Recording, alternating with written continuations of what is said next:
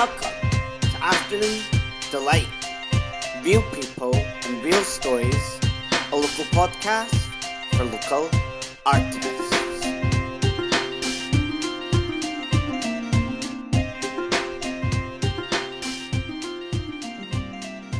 And so Jordy can wait. She knows it's too late as I'm walking on by. My soul slides away, but don't look back in anger. Oh, with sissy say. oh, honestly, I think every introduction I'm just gonna camp up each week to like cheer people up. It's been such um such a weird ass week for me. I don't know if anyone else is feeling that sort of thank fuck it's actually Friday vibes and the ability to sort of get pissed this weekend. Pisces season is in full swing, and although I love Pisces season so much, I think it's like my Saturn is in Pisces, which basically means in my zodiac chart that I during Pisces season have to deal with a lot of fear and emotions. And fuck me, obviously, I've been doing my On Five Cultural Trust project this week, and it drops next week. And I never get anxious about work because I just love what I do now. But I've sat all week like, oh, the, the video has to be perfect. No one's going to like it. They're all going to think it's terrible. I can't sing. And it, honest to God, like, where is this coming from? And then I'll be honest, like, I deleted a lot of my social media this week on my phones. Oh, my phones. A phone. But on my phone, I deleted all my apps um, because I just need a huge break. Because the thing is, like, unfortunately, like, you know, June the 21st was such, in my opinion, such a fucking letdown to suggest that, you know, we would all be back to normal by June 21st. It's absolutely atrocious to even suggest that because Christmas didn't happen and we were told at last minute it wasn't going to happen and everyone's been depressed since. So God knows why. I'm sorry. Like, I just think to myself, God knows why anyone would trust the same government that would do this. Just, yeah, it's been a difficult week. And when I put a thing on Facebook and Twitter, I got a lot of negative uh, feedback from it. So I thought, you know what? If I don't have anything nice to say, maybe it's just not worthwhile posting anything apart from work stuff. And equally, you know, if these people aren't happy, they can always take me off uh, social media. But if it's not going to help other people, sometimes you just don't need to do it. So I'm taking a wee break from that. However, I'm still going to be continuing Afternoon Delight for the next two weeks, and then I'm taking my two week break before season three. And God, this triple bill this weekend is such a stellar lineup. So let's get to guest. I would say one, but actually, we've got a duo.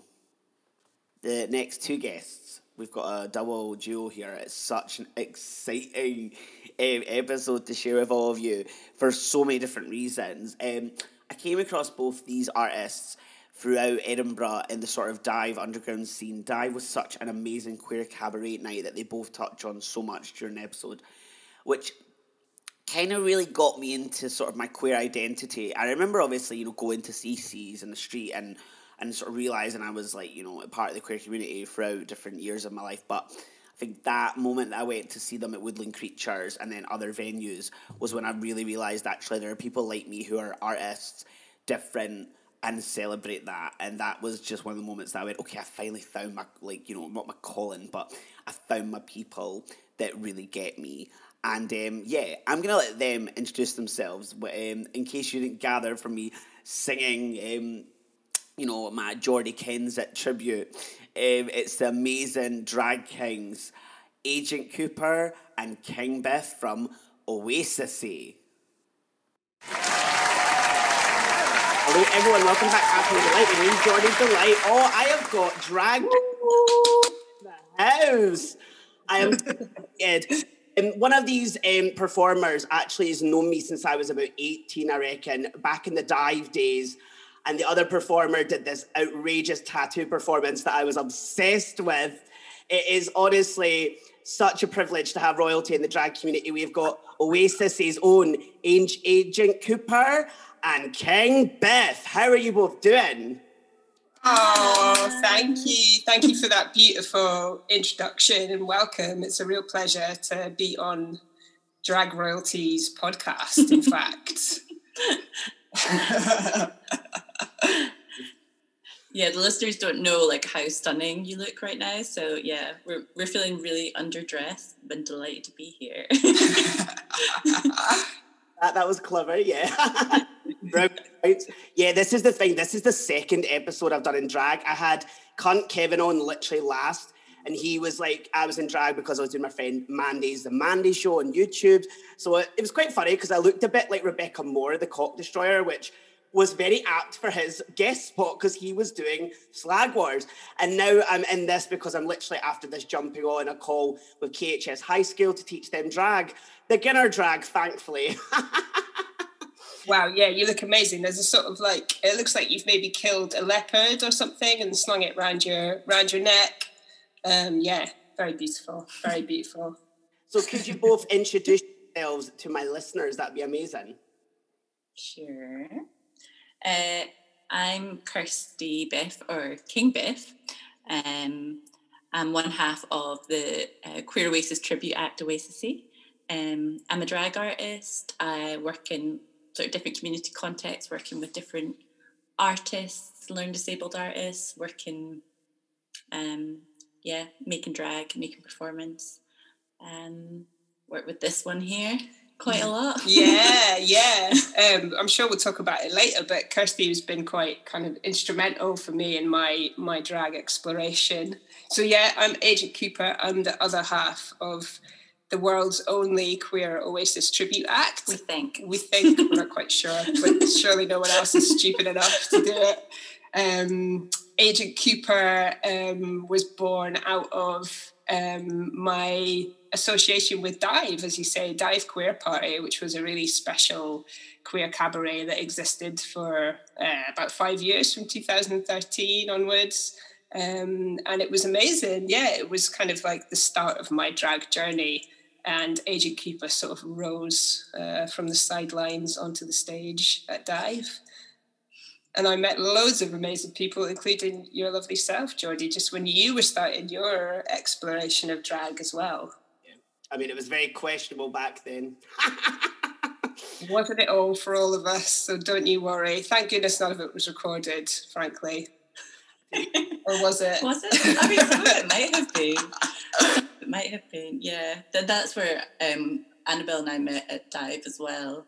Um, like the first time I went to Dive, I think, like I always talk about how it just changed the way that I think about myself and my gender and like it helped me understand a lot of things about myself and meeting Annabelle and the community of people, the amazing people that um, just such a rag a ragtag bunch of amazing, fascinating, beautiful, talented uh, folk. Um, yeah, it's a special moment.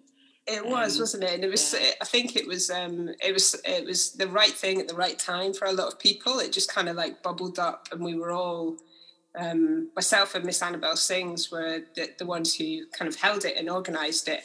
But it was so much more than the two of us. It was it was the whole community coming together, and we, everyone was just crying out for a place to put all of this creativity and exploration of, their identity and all of this talent. Um, so it was wonderful, yeah, just to kind of be surrounded by peers and be inspired by your peers and try out new stuff without absolutely with with no kind of no judgment. Um, so yeah, it was a pleasure to meet you there. That's absolutely gorgeous the way you both described that because for me that was what the essence of dive was when I used to come was a family sort of safe space because I've often found that you know I love DJing in the queer community in the street and CCs and I love going to nights out there and shows but there was something magic about dive that I just couldn't find in the gay scene. Do you know what I mean? There was something special that made it its own place that regardless of sexuality and gender, everyone was welcome and safe. And I just loved that. I really, I used to love coming to that all the time. Um, and I do remember the last one I went to where you had done the tattoo tribute with your um, friend, which was I just thought was amazing. I love stuff like that. And then also Annabelle Sings had sung like some of the rainbow, and I burst into tears. it was it was all over the place in such a good way, and it's kind of it was all over the place, a bit like me every day. like, yeah, it did. It did have that sort of chaotic um, nature to it, didn't it? Where but um, but as you say, within that chaos, there was a safety and warmth, and you knew that you were being kind of held by this space, by this bosom. Um, yeah, and Miss Annabelle Sings was, you know, she she'd come up from London. She'd kind of brought with her all of this amazing experience and body of work and knowledge about queer cabaret and and to kind of have that sort of uh, shared with us and with Scotland, and then it kind of like evolved into something even even more from there. It was a huge learning experience for me, and um, yeah, and to be able to kind of do that in a in a in a relatively safe space. You know, the stakes were low, the tickets were pretty cheap. People could leave if they wanted to. Generally, they didn't. Um, miss it. Do you know what? Talking about it, I miss being out and about now. It's really hitting me that we're nearly a year of this, and I'm like, when are things opening? When can we return to everything? It's unbelievable, isn't it? That's it's a, and almost it's coming up to a year. I was thinking actually about you, Georgie, because uh, uh, this morning I think the first time I saw you perform was in CC's at an event that you had organised, and I feel like uh, like uh, half the crowd was like your it was like your friends, family, and fans. Um, it's a fundraiser. Mm-hmm. That was like the first time I saw you. I don't think I spoke to you. I probably was too shy, but I was like, just loved it. It's brilliant. ben, the Butterfly Trust. I did two. I don't know which one it would have been, but yeah, that would have been the Butterfly Trust fundraiser. And that was actually, again, that sort of, I'd brought different people all from different places into one room, and that was magic. It was a lovely event, actually. Yeah. Thank you for reminding me of that. Brilliant. so let's kind of touch basis with this then. So a lot of my listeners, if they're coming for supporting you, will know sort of your art and your craft. But for me, there's one thing I would love to know is did you kind of, before you fell into the world of drag and your story with doing drag, um, what, where did you kind of studied or worked or lived before you kind of decided actually I want to pursue being a drag king or a drag artist and, and doing this? Yeah. Um, Do you want to start? Well, I I know it sort of it, it surprises me. I always think like um, if you the person that was six seven years ago, if you told them that I was like going to be a drag artist uh, and doing uh, do the things that I've done and being part of these sort of cabaret communities, um, I probably wouldn't have believed it necessarily. Um, but I did. Um, I studied um, community arts and then uh, physical theatre and kind of fell in love with clown and when I was studying physical theatre. Um, uh, your uh, Dean Gummer, I was listening to your interview with Dean Gummer, and Dean did the same the same course. Um, uh, yeah, and that was at the Arches in Glasgow, and it was just like the best year. We were in a basement, we are in the dark, there's no windows, um, and um, and it just uh, we had this brilliant clown teacher called Alcide, um, and um, and the course leader uh, Simon. Um, yeah, I just kind of find find my feet um, there, um, and kind of yeah, and I kind of worked in sort of different different contexts, often as like an artist assistant or as a performer, um, working um, you know with uh, this com- with Janice Parker projects, kind of fell into work there. It's kind of through um, support work, uh, I sort of stumbled into um, disability led practice and being part of these amazing ensembles of people and and kind of fallen in love and learned a lot there. Um, yeah, and then it was I was quite shy. I think I never really found my like uh, performance kind of alter egos until I sort of started stumbling into places like dive, and then I was just like, yeah, hooked. Didn't quite know how to go about it, but kind of knew that clown might be the way for me. Um, uh, and yeah, I think that that was a very kind of rambly explanation. No, it wasn't. oh, rambly at all. And for me, you know, I obviously did the um, undergrad at QMU in the drama degree, like year. Mm years ago, and that kind of sort of started to push me into um, you know drag and sort of wanting to perform. I had done in my third year my final project, and that was kind of going to be my make or break moment of. Am I gonna stay and get my honors, or am I just gonna leave and be like, "Nah, fuck this! I don't want to do this anymore"? was I directed? I didn't even perform. I directed um, a show where I turned I love that I say I turned in such a like camp way. I turned in six performers who'd never done drag on the course in their life. And it was through doing drag and CCs and stuff that I thought I'm going to integrate this into my course, turn six of them into drag kings and queens. And we did Midsummer Night's Dream, but club kids culture in the 90s.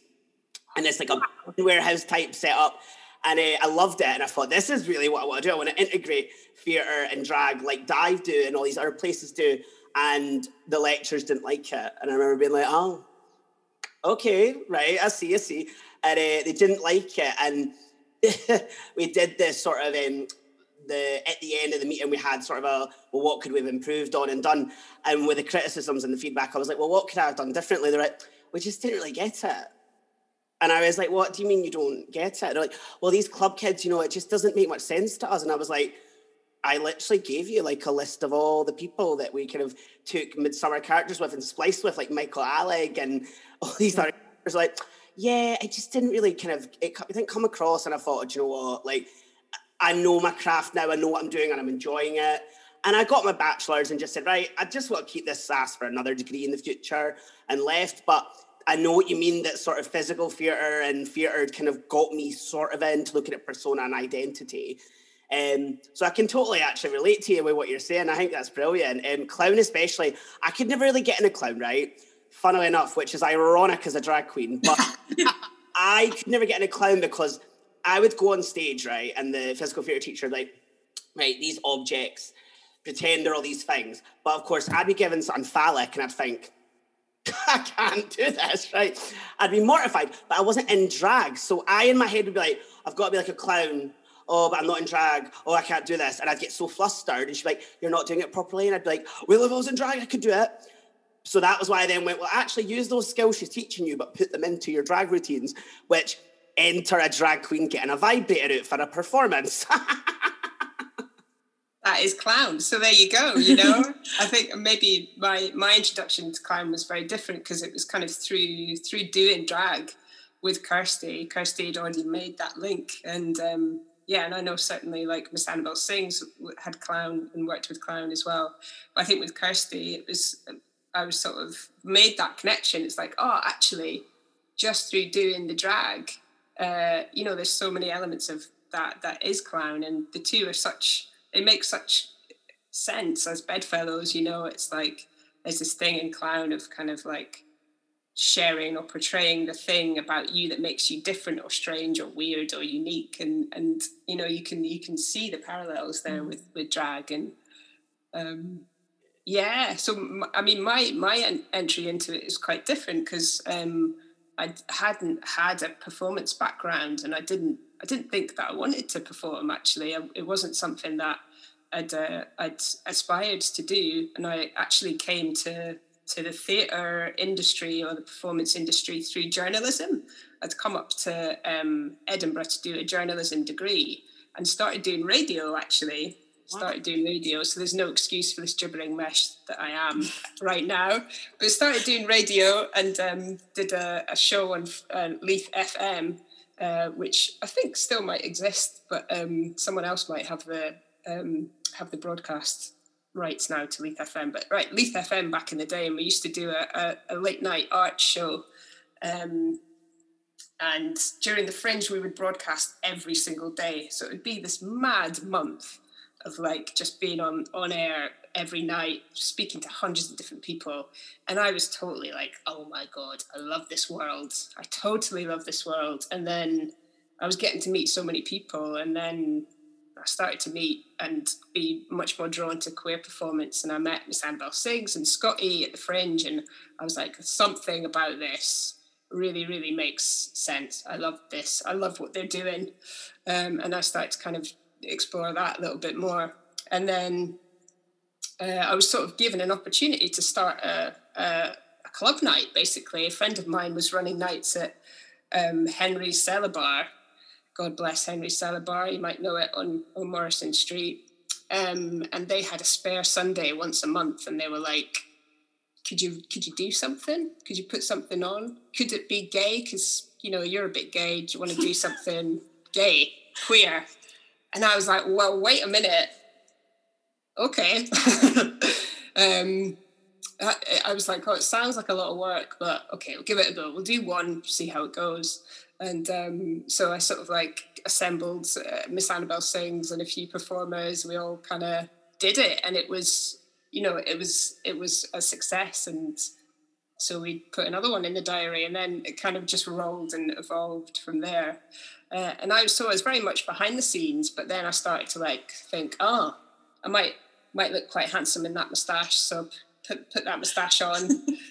oh, that jacket's nice. Or someone would leave something over that I'd pick up at the end of the night, and I think, oh right, I'll put that on next time. And so gradually, the sort of drag starts to get get you know assembled on the body, and you're like, ah, oh, cool, I look, I look pretty good here. And then and then it's like one of your one of your um, one of your queer siblings goes, "Oh, I need someone to like fan me down during an act or something." You're like, "Okay, I, I can do that. I can do that bit." So you do that bit, and then and then gradually you think about, well, what could I create, or what could we create together? Um, so it was a very sort of like natural evolution, and and I have you know my siblings and Kirsty in particular to to thank for helping me to have the confidence to sort of step step on the stage and think that I had something worthwhile to say as well. You know, it's all, it's all about sort of gaining the confidence of of thinking you have something to add to to what's already out there. Um, so I'm very very thankful for that. Uh, well, I, I was just thinking it's quite funny because I think Annabelle's one of the first drag kings I saw in the flesh. Oh. Um, and I, when I was sort of researching drag and trying to like find my way in and going to these nights, I was like, I kept seeing Annabelle and being like, oh my god, because like I was like, you know, a bit of a stud, and also, and also like, and so then, um, like probably one of the people that I really wanted to talk to that I would um, do a really bad job of speaking to because I was a bit like nervous about it. I thought they hated me. Yeah, I thought they were like, I was like, all right, fine. often meet other drag artists, right?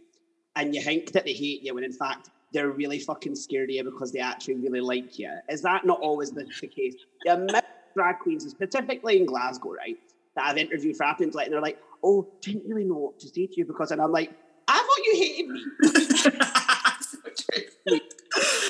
oh, they've got this Gemini rise and they're just a cow. And I'm like, no, I'm nice. I'm a nice person. I've just got a bitch face. Like, totally so I was like that. I'm, oh, I know I thought you know, it's, it's so high school, isn't it? But I love that is what it is. Like yeah. Also, and also you're often like you're either backstage, like trying to get yourself ready for what you're about to do, so that you know you're in the zone, or you've just come off and you're like. God knows what's happening to your brain. You're just, you're, yeah, full of adrenaline. You're full of adrenaline. so you're not really like in a place to be aware of how, you know, how you're being to folk. But yeah, we, we, we, we eventually spoke to each other like normal human beings and I took it from there. Yeah. Normal might be a bit of a stretch, but certainly yeah. like normally inverted colours. yeah. I honestly think you both in drag look stunning. I'm just like, oh my god. like every time I'm like, oh, like it's the Oasis photos as well absolutely gorgeous pictures, which we'll get on to now. So, what kind of really Oasis? Say This is a this is fascinating for me because I'm not a massive Oasis fan. I'll be honest. Um, also, Shock, shocked and appalled. yeah, funny story now though. Yeah, see, wait for it. See, I always keep them guessing. So I'm not a huge fan of Oasis, right? But I once this would have been I went to see Gossip in Glasgow, right, at the SWG3. Fucking incredible night. The electricity in there, Beth Ditto and Icon. So I come back and I had been, we had been there all day in Glasgow. And I mean, you can imagine the state of me in half drag coming home on the train, falling asleep. But then I thought, let's go the street. I fell asleep in the train, but let's go, let's go. So we went and then we went to this after party. And the girl was like, I've got this guitar. And I went, Have you got a guitar? I can sing. Do you ken Wonderwall? now, she was like, Do you like Oasis? I went, No, but I can sing a Wonderwall. So she started playing it. And I started singing it. No, no, wait for it. And then I start singing, and they're all laughing. I'm like, why are you laughing? This song is so serious and really touches my heart. They went, because you don't know any of the fucking words.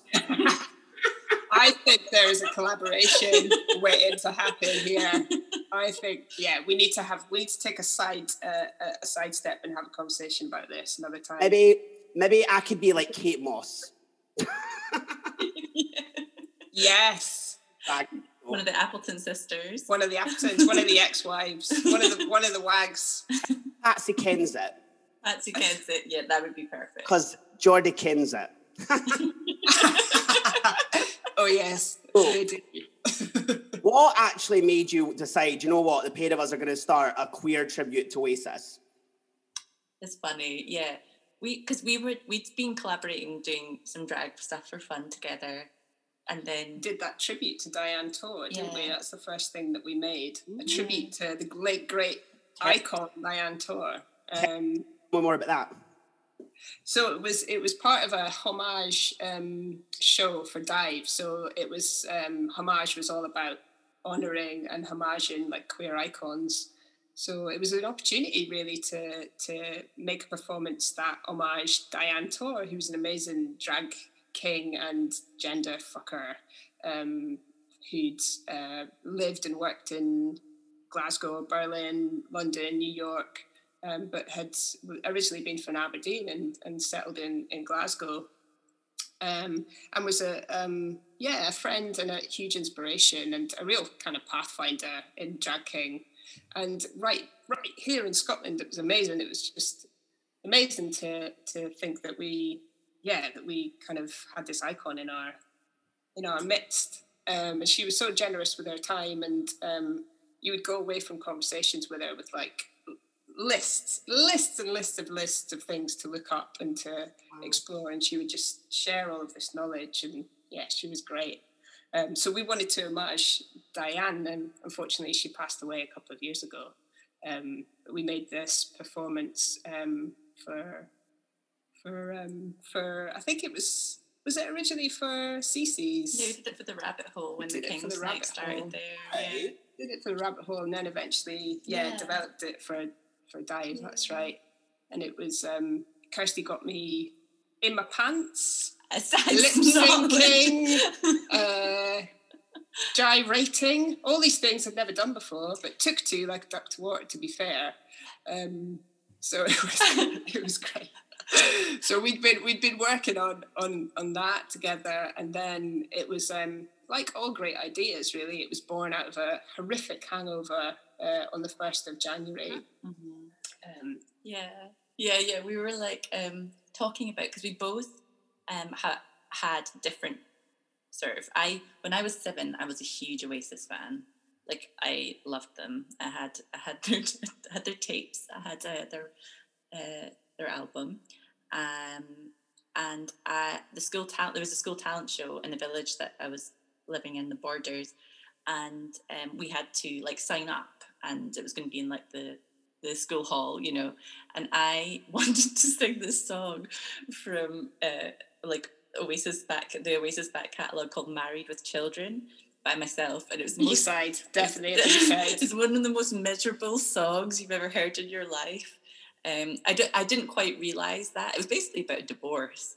Um, I wanted to sing it, and my teacher was like, "Hmm, what about if you?" get together with Fiona and do ABBA.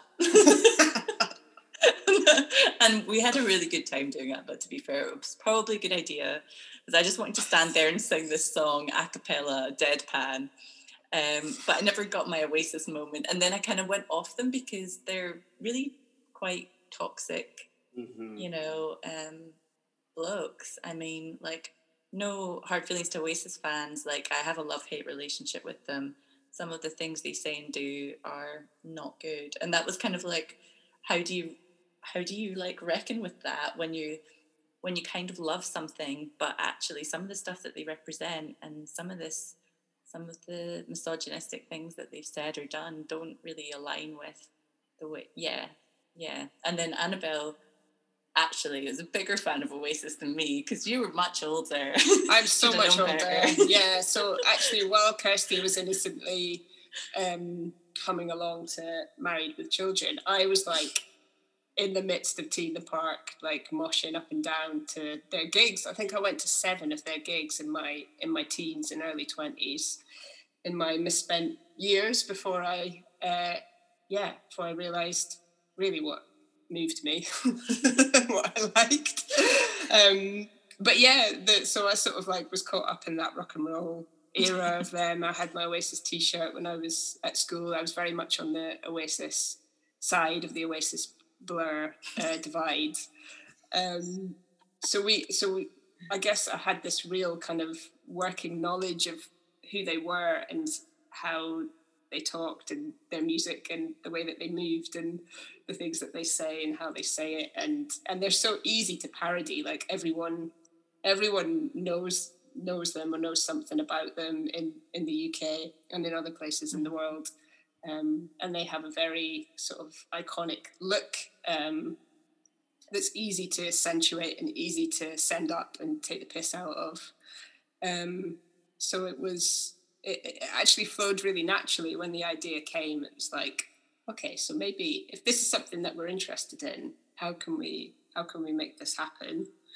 Um, yeah, and what is it for like to gender non-conforming, uh, female-bodied uh, people to um, to embody these like this kind of lad culture um, and be and be like outrageous and and like push kind of and see what and just see what happens and like we we started it's quite strange because we we we got we applied to surge in scotland a physical uh, theatre and mm. circus kind of um, uh, company that support work to happen in scotland and it was for a street theatre bursary, so we were doing Oasis for the street, and we and like at family festivals and things. And so funny, of like jumping on top of picnic picnic tables in the middle of Glasgow as people are trying to eat their lunch and like fucking calling them cunts and or no, chuff, we, we chuffing. Did not, we did not call anyone cunts. No, we didn't. Sorry if you're not allowed to say that word. chuffing, chuffing chuffs. We yeah, we weren't allowed to swear because it was um,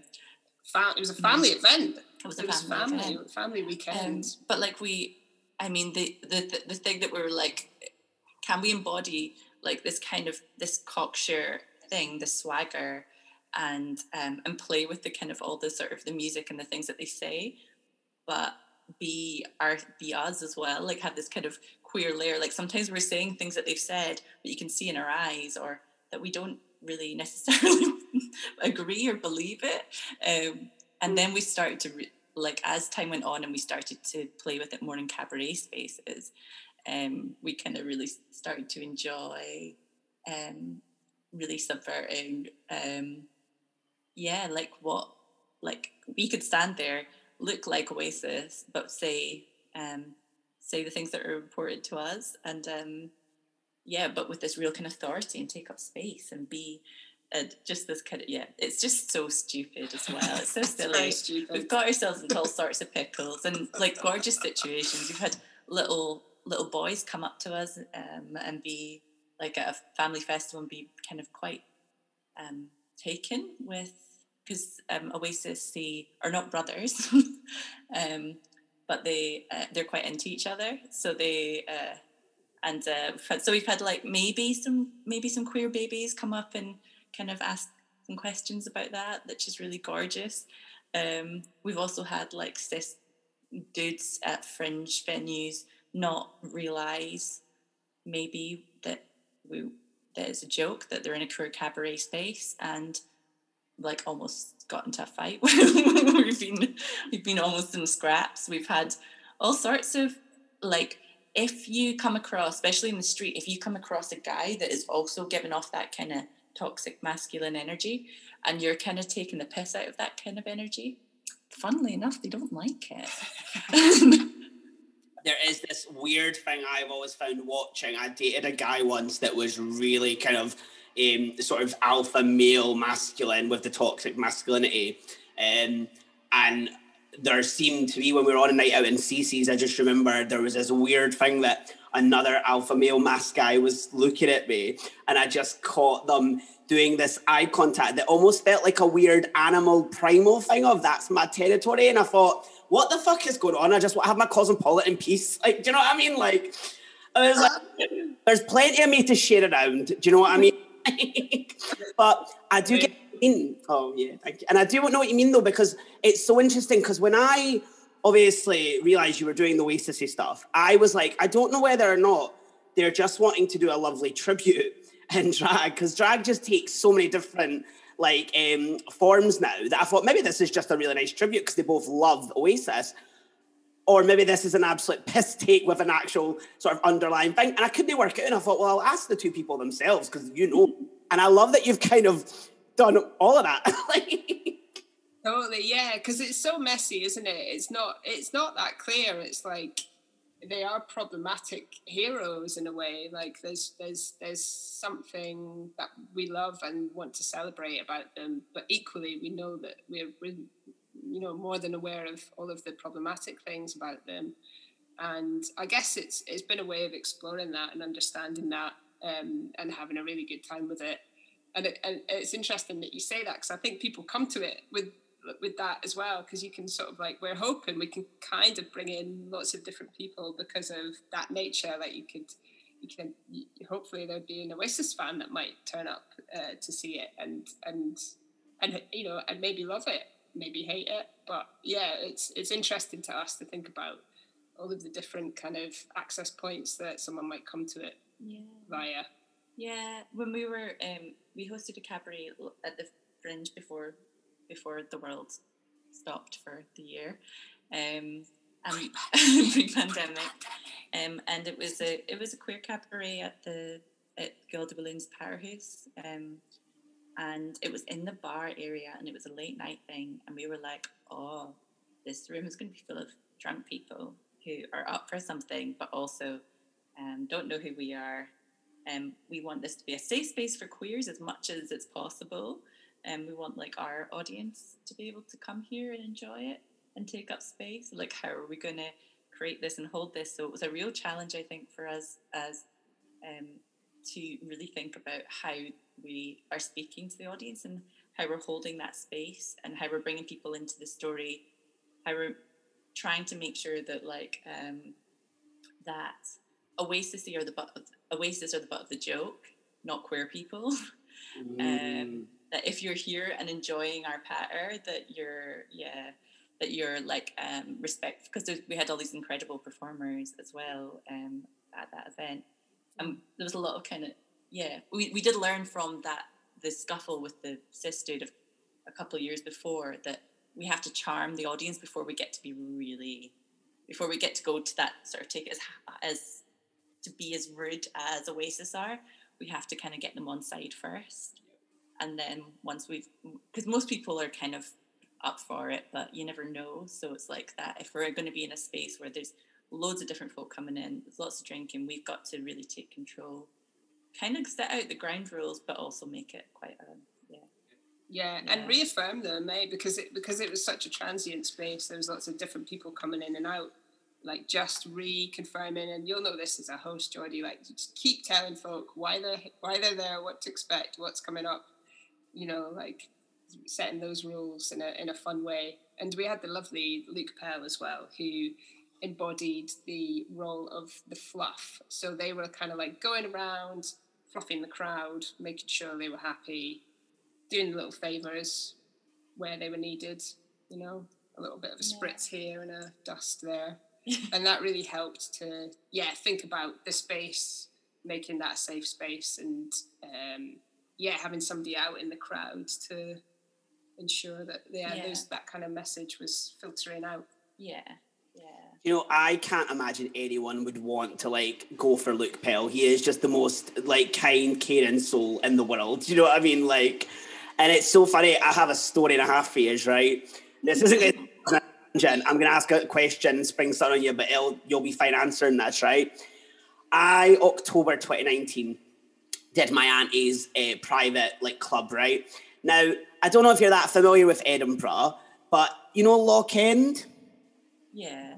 Right. Well, there's the Edinburgh FC Football Club in Lochend, right? Now, of course, we had been booked by auntie because she's the chair of the committee, and basically that club is like a private members only club. So um, when the Lochend changed that, people couldn't go unless they had the wee pen and they've got a membership and they pay for it. So she's like, he's doing this private drag gig. Now, I'm not gonna lie to you, I was like, I really don't know how I feel about doing a drag gig here. She's like, no, no, we'll pay you like a forkload because they had budget. And I thought, how much will you pay? right? this, I was like, we can happily do that. like, I'd prepped, I'd prepped. Can be bought. Yeah, and I had prepped more and Havana Meltdown being like, this is going to be an interesting gig, right? And I actually wore this dress, so it's quite funny that I'm talking about it now. That's kind of cosmic in a way, where I was really not well, but I was like, oh, you know what, I'll just go do this, fine. So I got there, and uh, it, it was one of those things that, you know, the movie Pride, when the guy, they're in the miners club and the guy gets them all dancing. Well, it was like that, but rougher. like, it was it was an experience, but I just didn't give a flying fuck. And I was like, well, do you know what? You've paid for us to come here and we'll respect you, but you need to respect us. Like, that's just to me, regardless of gender and sexuality, that is just respect me, I'll respect you. Like, do you know what I mean? And we had a guy say something transphobic. Now, I was doing sort of like a stand up thing because you know what? It's like a couple drinks and I think I'm a stand up comedian. And I'm talking, and the people are loving it because they've all known me since I was like young and the guy said something transphobic, and I flipped.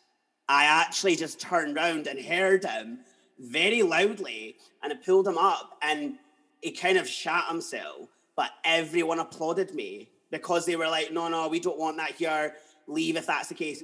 And it was quite difficult because I remember walking over to like uh, put some tunes on while we playlist we'd made while we took a breather, and I thought, "Oh fuck, have I fucked it? Are they gonna be raging at me?" Because I thought I never normally would swear and turn on someone like that, but I don't like allow transphobia at my shows. And um, everyone was like, no, a man. He came up and was like, no, no, no, he's an arsehole. We've just told him he has to leave. And I went, oh, right. I did do the right thing. But it's that horrible thing in the queer community that you feel like anytime you speak out, and especially not in a queer venue, that you feel like you've done something wrong, but you shouldn't feel like that at all. Mm, that's that's amazing yeah. that, that you did that, you know, and and that you were supported by by your auntie in the venue, and and everyone saw that person being being called out for something unacceptable is really really powerful yeah yeah it's a, it's a thing though isn't it when you're like visible as a queer person if you're like uh, often as a performer but in any place like in a workplace um, or in a social space you often are the person that has to do the labor and you have to explain things that takes like so much kind of effort and emotional energy and mm-hmm. sometimes it's like you just can't not say something um, and I think um, sometimes it's really nice to hear that uh, that your auntie and the and the folk there supported you because sadly it's not always the case. People are like, "Well, it's a bit of fun. It was, you know, don't take it too seriously." And um, that expression yeah. is what you always hear. Don't take it personal, and I'm like. Don't take it personal. This is my job. That's my community. Shut the fuck up. Like, don't take it personal. It's just drag. It's like, like, how were your experiences with doing Oasis? Like you said, obviously that couple guys sort of got a bit weird. But did you find overall the experiences were all right, or were you just a bit sort of anticipating? Yeah, we have had so much fun with it. Like, um, and the reception's been really warm. And like, I, I think we we sort of re- I think people enjoy it and are completely baffled by it because it's so ridiculous what we're doing. Um, and yeah, so I think we do like um, the yeah, it gives. I think when we do our performance stuff together, we kind of have agreed that it's always got to be for pleasure and for fun. And it's not. This is not the part of the job or or our practice. That's the yeah. It's not. We're not getting rich from it. Let's be that way. so it has to be. It has to be um, something that we really enjoy. So we really are like selective about what we do, how we do it, and where we do it. But mm. um, mm but yeah, like it's like we get all sorts of people. Kind of mums love us. Mums love it. Yeah, absolutely. yeah, so there's this a bit. Yeah, and, uh, and uh, yeah, I mean, it's yeah. I think I think it's interesting because we went to. Um, we worked with a, a, performer who has a, char- a character called Buck Kapinski. They're they're an amazing. They're also an amazing director and, cl- and clown teacher. And uh, we told Deanna, we're like, we've done it in the street, we've done it in the cabaret, we've done it here, we've done it there. And she was like, what the fuck? Are you mad? Are you stupid? Like, why are you doing this to yourselves? This is insane. Um, so I feel like we've actually, through the course of developing it and performing it in all of these different spaces, we've we've honed our our intuition and we understand like what works where and what doesn't. And as you say, being selective about kind of where where we might do it. Yeah. but generally it does. It, it yeah, it's usually taken. Um, yeah, people are warm and uh, yeah. and up for it. Yeah, yeah. We kind of like we feel like we. Uh, we were going for we were too straight a tribute act in the beginning. Like it was silly, but it was maybe too literal. And Diana actually helped us. We did a little bit of work um, with her, or um, just um, kind of like to tease out the characters a bit more. And she really helped us find ourselves within the characters and was like, if if one of you is saying this outrageous is is saying this this stuff, um, let let let the audience know what what you think of it yeah. that you're uncomfortable with like the polarity yeah. of these things show show the show the sensitive sweet person as well as the yeah toxic yeah chuffing lads yeah. yeah. and there's um and what we do is i suppose like a good uh, um, example of that is that we we have looked through as oasis we've looked through the back catalogue of oasis's lyrics and we found the true kind of queer meaning the queer reading.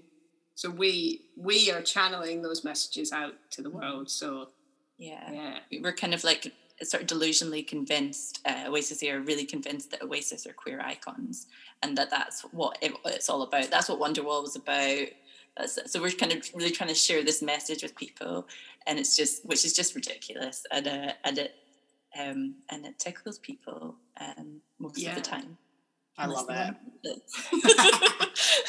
think that's absolutely great. So, March 2020, Miss Rona coronavirus 19 hits the UK. How has that, and I know it's such a daft question, but we ask all kind of artists come on, how has that impacted on both of your drag careers in the last 10 months? Oh, it was such shite timing, actually, um, just to say off the bat, and not, you know, thinking about all of the huge implications that's had for people everywhere all over the world. But the first thing that happened was that we were supposed to be hosting the Man Up Heat, the Scotland Scotland's first Man Up Heat um, at Summerhall, and Johnny Woo was coming up from the Glory in London. Um, you know, in, in, the lead up to the final, the Man Up final, the biggest drag king competition in Europe, um, yeah, and it was like March the 12th or something like that. And it was like not not happening. So that that was that was a, a kind of a a real the first disappointment, I guess, the first thing that was cancelled. And I think we all had that that naive expectation that it was just a short term thing that we would ride out maybe over a couple of months and then things would be rescheduled and um, and then sort of like that slow acceptance that things were just that this was a long term thing that we were going to have to deal with and um yeah it's just it's changed everything so much. Um yeah. It's yeah. it's such a difficult time. Like it's i totally value what you're saying as well because there were so many things in the lineup for different guests on afternoon like uh, martin o'brien had a huge show i think he'd said to me at the tate he was going to be doing. You know, there were so many artists that had came to me saying there was BBC Social people saying that they were going to do videos, but then their whole proposal got changed because they couldn't go out and film. And I was just one of those people that because I was obviously back then in the shielding category, I actually just was like, well, I've got 12 weeks of this. And I just had hope that all of you would be out there able to go back to normality. And then after 12 weeks, I would be back after 12 weeks. But here we are, week whatever, 58 of like 12 weeks. It's just never ended. And I've been talking to a lot of drag artists who digital performance has basically became the new thing now. And I'm intrigued to hear what you kind of both feel about that as a drag uh, as drag artists. Yeah. Well, I mean, I think um, I've been quite resistant to it, although I have done a couple of cabarets, um, which was which was fun. Um, but like, I think we um, as collaborators, we were like, well, let's just slow down and take stock because this is, you know, there's a lot of things going on with um, being there for family and just processing what's going on and kind of not feel it, um, not necessarily, and not feeling right for us um, to be doing loads. And then we, um, we ended up making a, a short film together, just um, uh, called what do we call it? Oasis on Fire. A portrait of Oasis, a portrait on, of Oasis Fire. on Fire, uh, based on um, a portrait of a lady on fire, the amazing uh, lesbian uh, French, French art house. Yeah. Film. so a really, you know, good match for Oasis. we just we're just like well, what yeah, we just decided to make a parody of it basically with the help of um, the filmmaker Anya Urbanowska and we um, who edited because this was like we weren't actually allowed to see anybody at that point, so we were sending the film footage. Um, it was lockdown, lockdown, wasn't it? Mm. Yeah, so we had to film it on our mobile phones down at um, Porty Beach, like you know the sh- the sewer the sewerage end, like the shite end of Porty Beach, Portobello Beach. Um, we went out there with a mobile and uh, a shot list, yeah. and uh, and got this got this footage. Yeah, and then Anya turned it into something coherent. um, but that felt yeah that um, it just felt like quite organic that didn't it it was queer it was for queer theory a queer um, the glasgow um, cabaret and they, they they did a couple of digital outings mm.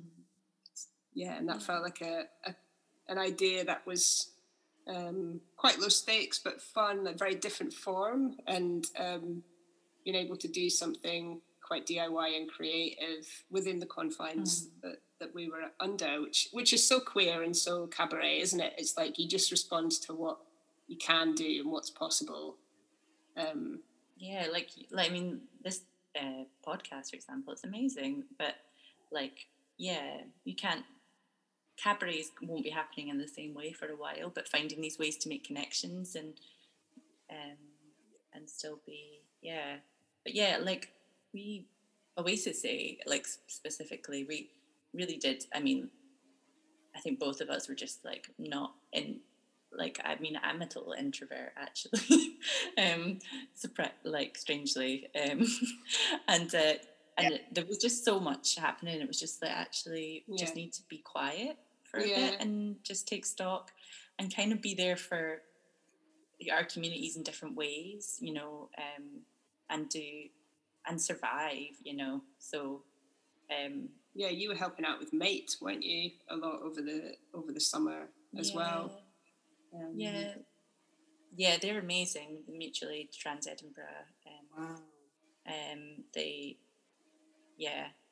Well, I, I, helped a little bit. I wouldn't say a lot, but yeah, and and you know with like food, you know with um, uh, Empty Kitchens Full Hearts as mm. well, who are based in Leith, um, and then um, also was just really concerned because many of the collaborators and artists I work with um, have learning disabilities and um, and so much of their life, yeah, was completely it was shut down for the year in a way that um, it was really concerning and sort of access to services and um, and performance platforms just like dramatically reduced. So kind of working um, ended up working with uh, Lung Ha Theatre Company um, doing kind of creative well-being sessions with them.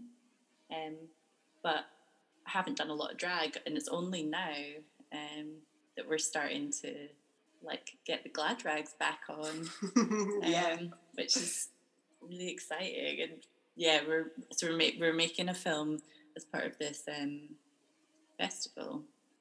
Yeah, um, queer queer performance festival. That's um, again queer theory are are are presenting uh, called Transcendence. Um, it's going to be broadcast at the end of March. Um, but uh, it's incredible for Queer Theory. I'm so so pleased and chuffed for them. So they got some funding to to do a whole week of, of filming. So we it's an amazing opportunity. We've been offered uh, you know a whole afternoon to go and film and act in Bonjour. Um, so we've sort of like worked back from those parameters and thought about how to transfer that like that live thing that we have how do you how do you do that when there's no audience and the audience aren't sitting in front of you? You can't shout and spit and sit on them in the in the way that you normally would.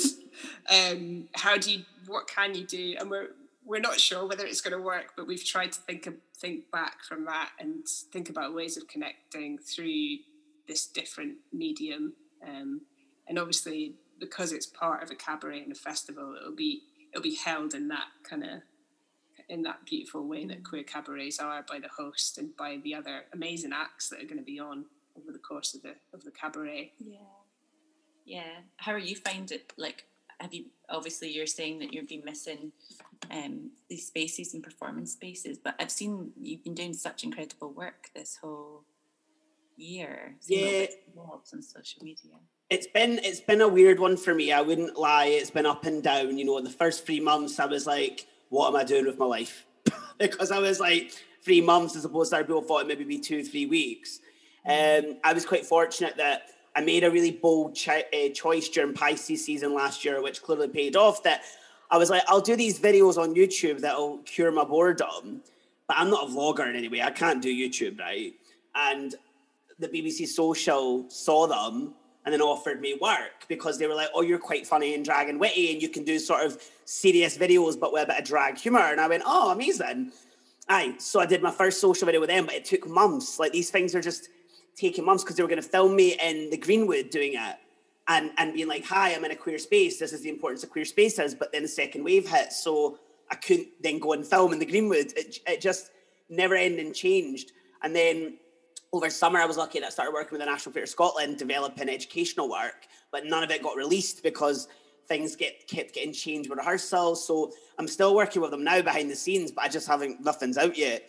Um, and then my friend had sadly passed away in September, and I just went into shutdown mode, didn't I? I just went, oh, I don't want to do anything now. I need to grieve. And it's it's funny because I've been been researching psychology because I've been debating in five, ten years, training as a therapist and, and giving up the arts completely um, one day. And I thought, like, trauma and grief, you know, the fact is when this happened in March last year, a lot of people were going through grief because they were mourning their jobs that they were losing or they weren't going back to for ages. So I actually totally understood how everyone felt. And it was it was really difficult. I have sort of been going like this. And right now I'm kind of on a nice wee even length, which I love.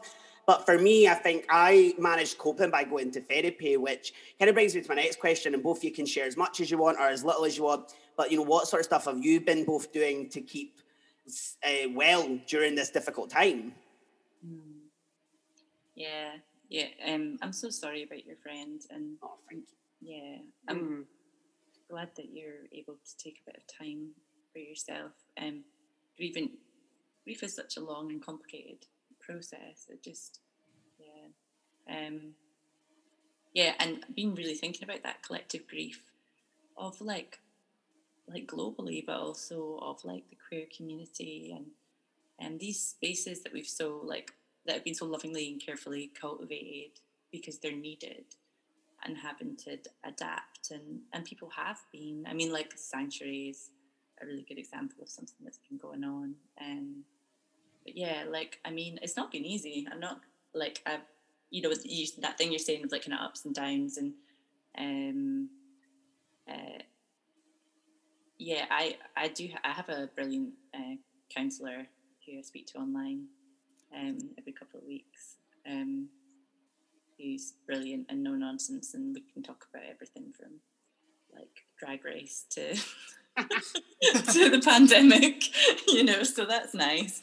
Um, um, yeah, and then just, I mean, like, I've been having to really be quite slow and careful about kind of making sure that I work, making sure, like, you know, lots of things, lost work, had to find work, mm-hmm. all that, all that stuff. I've had to move twice, lost my granny. It's not been an easy year. Um, uh, but yeah, finding little moments of joy, like amongst it all. I mean, that's that's what life is, isn't it? Like, there's lots of shit, but yeah, there's yeah. Yeah, finding finding those moments of connection where where possible as well, isn't it? It's it is like being unable to kind of to touch and to be close to people so inhumane, really. I've not been able to see my mum for a long, long time, and she's um, she's sort of coming to the end of her life as well. She's she's living with cancer at the moment, but it's really tough because it feels like all of this time is so so precious, and I I want her to have a real you know as much a, a high quality as life as she can at this time. Um, but not being able to be close is is really tough. But you know, we come away with really creative ways to to stay in touch and actually our chat on WhatsApp is now you know much more kind of free and frequent now because that's the way that we communicate and um, yeah and finding like little moments to to connect and and and valuing that I suppose we've all our value systems I guess everyone's value system has, has shifted so much you start to really to look around you and and um, be grateful for what for what you've got around you. Yeah. Yeah, yeah, people. It's so important. Yeah, like just I mean, like I actually struggle to socialize, even on, like on Zoom or in um, you know, like meeting up with folk for a walk or whatever. It's not find um I have to be quite careful what I commit to, but like having these connections and being in touch with people and nourishing friendships has just been yeah with friends and family in the ways that are possible for because everyone's kind of in this grief thing. So sometimes someone could be really like ah, well I really want to see people and then someone else is not and yeah, navigating all that. Yeah. You're so right. We've obviously mentioned quite heavy stuff there. So you know everything unfortunately comes and goes. Like how are things going? You're obviously doing sanctuary queer arts now um, Cooper and I know that Biff, you've got some other things in the sort of pipeline. Like, how are you both feeling about continuing on projects despite the pandemic? Mm-hmm. Yeah, I feel like I've been ex- really, really, really lucky, and I've worked all the way through. And I know that's not true for so many people. Um, but in my sort of producer life, I've actually had quite a lot to do because you're kind of the one in the team that's trying to find ways to get past issues and problems and and just keep going so i've i've done a lot of work with queen jesus the gospel according to jesus queen of heaven because um, i'm the producer of that of that and the company so we've we've been pretty active um, trying to kind of offer a, a space for uh, contemplation and connection because the work really offers that when we're able to do it live so we've been finding ways to do that uh, to do that digitally. Um, so I'm really proud of the work that we're doing there, and that team for me as well is a huge uh, source of of support as well. And we gather once a week, and we and we have done all the way through.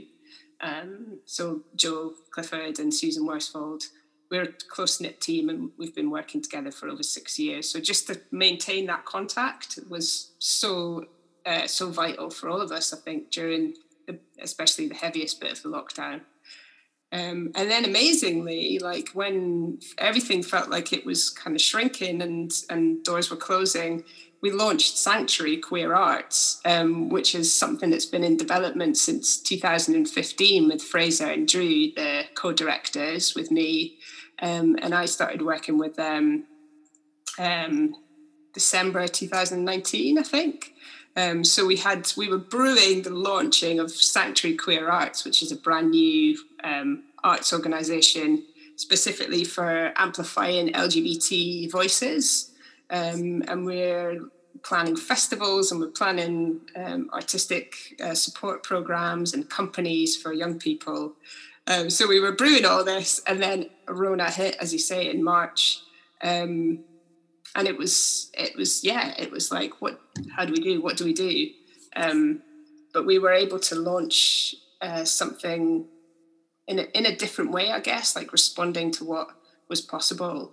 So to be able to do that in august last year to offer something uh, positive and something that in you know in its very nature is a, is a sanctuary is a space for for safety and uh, for support was really amazing. I'm so proud to be to be part of it, and the response we got was incredible because it's exactly what everyone needed at that at that moment. You know, just a, um, a, some support and a bit of money, bit of money in there as well for folk. Um, you know, to develop their ideas and.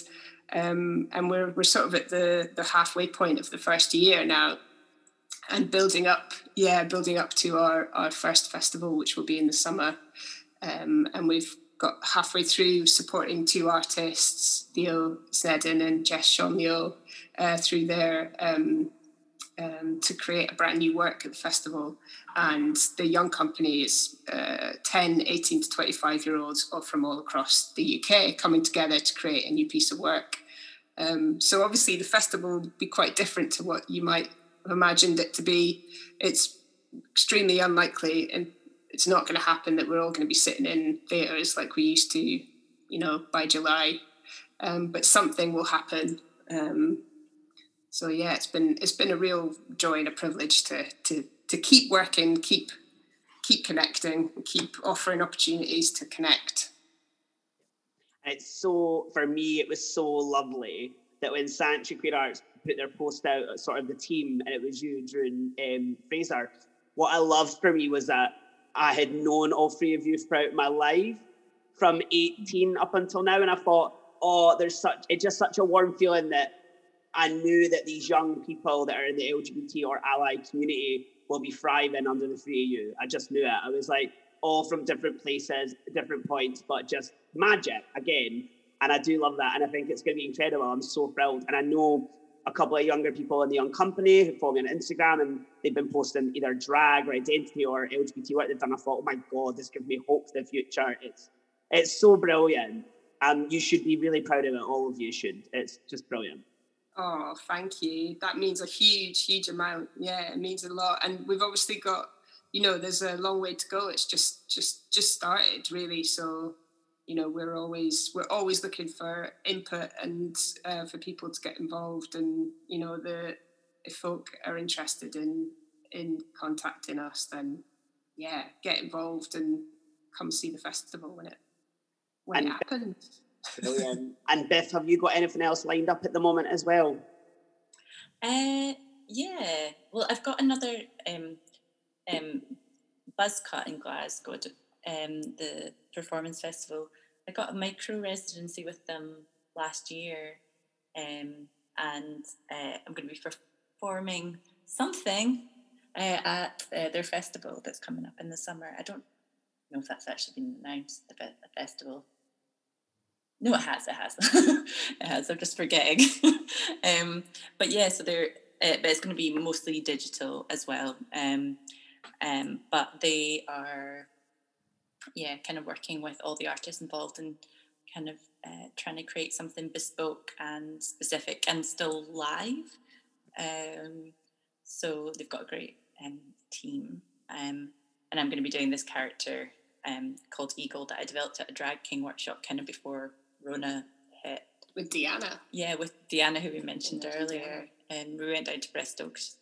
Um, she was doing like a, a comedy clown workshop. It's a, comp- a drag competition and uh, I ended up sort of coming winning it, smashing it, pissing all over everyone else, including me. Making this character called Eagle, who is um, part of he's kind of a part of the men's rights movement, um, and he um, is trying to leave society and women behind. Um, is based on which is based on a real movement called um, um, yeah, so um, he's kind of like a, a clown character. Um, and again, it's kind of that sort of like trying to understand um, quite, yeah, a div- divisive kind of movement and this kind of quite toxic um, masculinity, trying to understand it from their perspective, but also kind of like from mine as well, and create this kind of silly character. So he's going to be doing something, some kind of online event, creating some kind of online world where audience members can come and um, interact with. Um, I don't, I'm not sure what yet, but yeah. He's very, very funny and very grotesque. He's horrible. yeah. I probably would fancy him. you probably would. I think what was it? What, the way that you came up with his name? It was like it was through improvisation and what did you say again? It was something about how your partner compares you to an eagle, no? As a lover. Hmm. Oh, I was it was hilarious anyway, this improvisation and yeah, eagle, you saw eagle sort of like emerging from the from the ashes. This grotesque character. Yeah. He's not good. He's not good. I can't wait. I can't wait to see it. been such a pleasure having both of you on. You're both impressing me and still inspiring me, even though it's not in the same room. You're both inspiring me still. It's beautiful to hear. Um, on season two of Afternoon Deelight, we asked this question different season one, which is what did 2020 teach us and what are we grateful for in 2021? A stark question, but I would love to hear both your thoughts on that. Uh, well, likewise, um, we're big fans of you, Jordy. Always, yeah. Alongs- alongside Nicola Sturgeon. Yeah. and the others. Yeah. yeah. thank you so much. Um, that means a hell of a lot. And yeah, keep, please keep doing what you're doing because, yeah, it's very special. Thank you. Um, Great. What was it grateful for in 2021? So, what did 2020 teach you, and what are you grateful for in 2021? Hard question.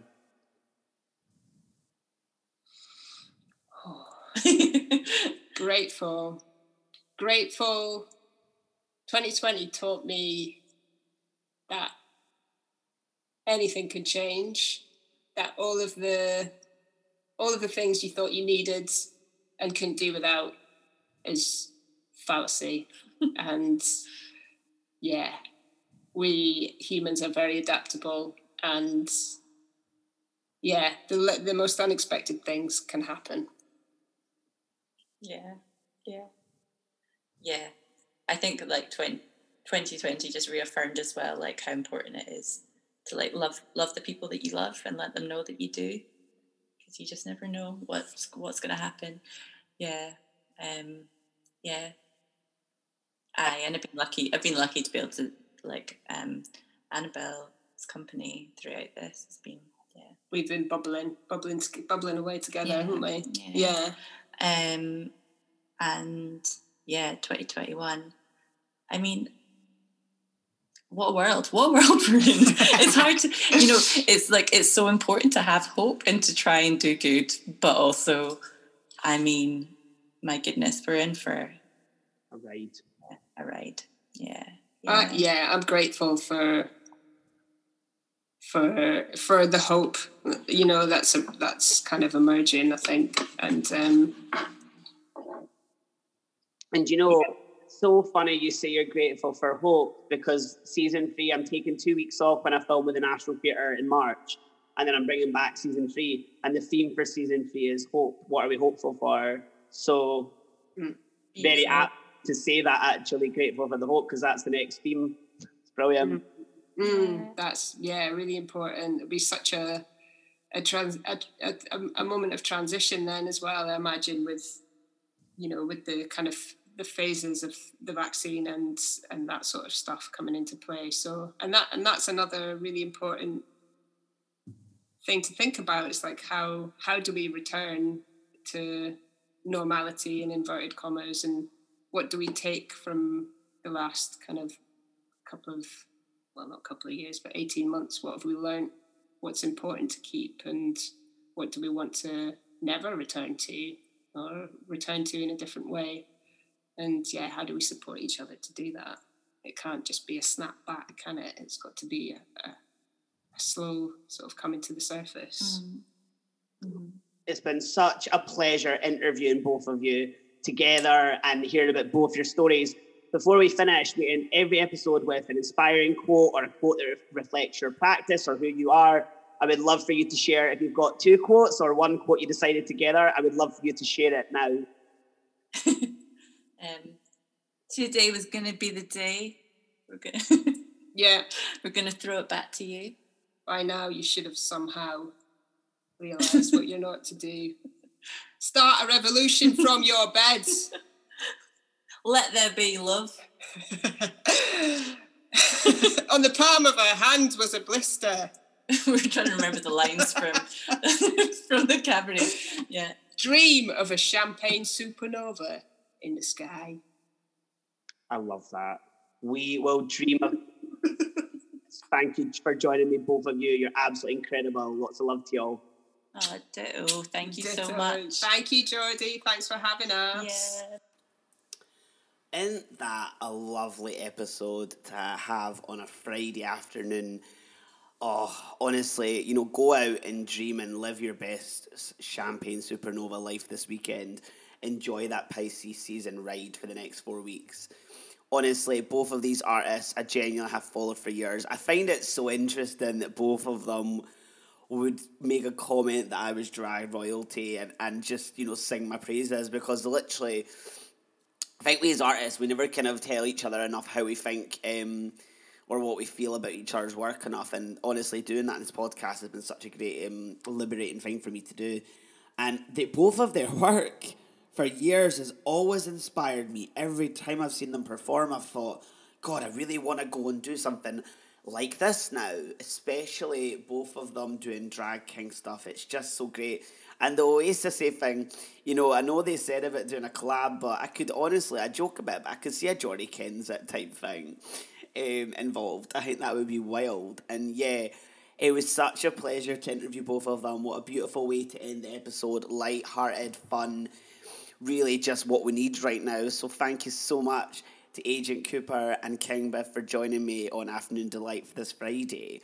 It was so much fun catching up, and I look forward to what we hopefully can get going in the future. Please do give them a follow on their social media, as they mentioned, and their websites, etc. Tomorrow, we've got Kay from Chaotic Scot joining us, who's a travel blogger. Now, let me tell you, we can't travel, or we're not meant to, during a bloody pandemic. So I'm fascinated to see how this goes down. Um, you know, how you all feel about this and what you hear. Um, Kay's an absolute angel, and it was so great to interview her because I've known her since I was like 19, 20, um, through Mary, my hairdresser. So, as much as this is an arts related thing, in a way it's totally random because we know each other out of that. So yeah, that's going to be tomorrow's episode, and then we've got the triple of the triple bill on Sunday. But until then, go and sing some Oasis tunes and have a good weekend and get pissed. And if you don't drink, you know, go for a run outside. Just go and enjoy the sunshine while it's here. I've been Jordy Delight, and whenever you do these things, you know, drinking, running, sitting. Stay safe and remember to breathe. Delight. Real people and real stories. A local podcast